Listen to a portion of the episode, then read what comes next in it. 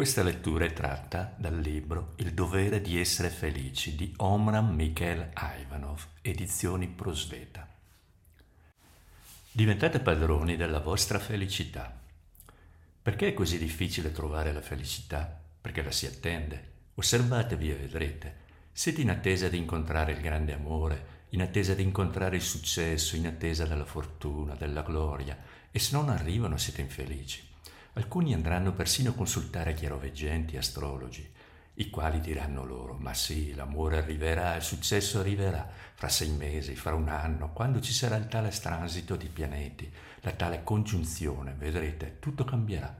Eccoli allora rassicurati, riprendono a sperare e continuano ad attendere. Ebbene no, la felicità non è qualcosa che arriva o non arriva così dall'esterno, la felicità è uno stato di coscienza che dipende dalla nostra buona comprensione delle cose.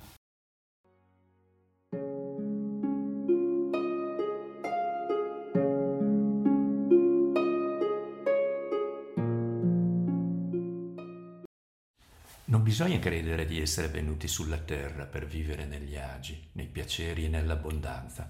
Si è venuti sulla terra per imparare e perfezionarsi Ora, come ci si può perfezionare se ogni giorno non si hanno nuovi problemi da risolvere? Ecco, occorre che sia ben chiaro, la terra è una scuola e come in tutte le scuole, solo quelli che imparano e progrediscono possono essere felici. Perciò non aspettate che la felicità venga dall'esterno, sotto forma di incontri o di condizioni favorevoli. La felicità reale, definitiva, può venire solo da voi stessi al nostro modo di considerare le cose. Fate un esperimento. Andate a interrogare le persone che possiedono certi vantaggi materiali che voi sognate tanto di avere ed esse vi confideranno non, di non essere così felici.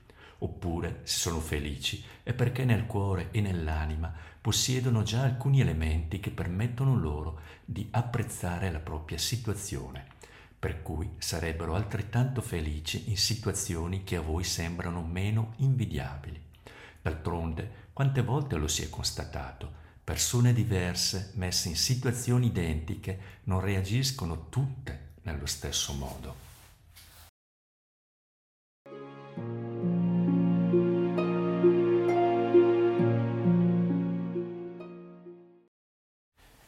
Prendiamo un esempio assolutamente banale nella vita quotidiana, un ingorgo stradale.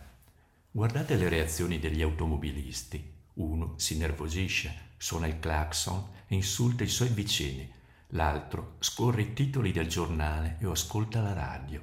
Un altro ancora chiacchiera con la persona seduta accanto a lui, oppure la bacia se si tratta della sua innamorata. E infine un altro, ma ovviamente si tratta di un caso molto più raro, approfitta di quel momento di sosta per calmarsi, armonizzarsi, interiorizzarsi, legarsi al cielo e inviare il suo amore e la sua luce a tutti gli esseri sulla terra. Accade la stessa cosa nella maggior parte delle circostanze della vita. È dunque nella nostra testa che vanno fatti degli aggiustamenti. È il nostro pensiero ad agire sui nostri stati di coscienza, con un buon ragionamento e una buona filosofia si può diventare padroni della propria felicità e là dove gli altri si irritano, si tormentano e avvelenano la vita delle persone intorno a loro, voi al contrario vi rafforzate, vi arricchite e grazie alle vostre esperienze potrete in seguito aiutare gli altri con i vostri consigli, il vostro atteggiamento, il vostro irradiamento e a volte anche con la vostra solo presenza con la vostra forza, la luce e la pace che emaneranno da voi. Perciò sia ben chiaro, non attendete passivamente che la felicità vi giunga dall'esterno, al contrario sta a voi agire e applicare i metodi che vi permetteranno di trasformare i dispiaceri in gioie, i fallimenti in successi.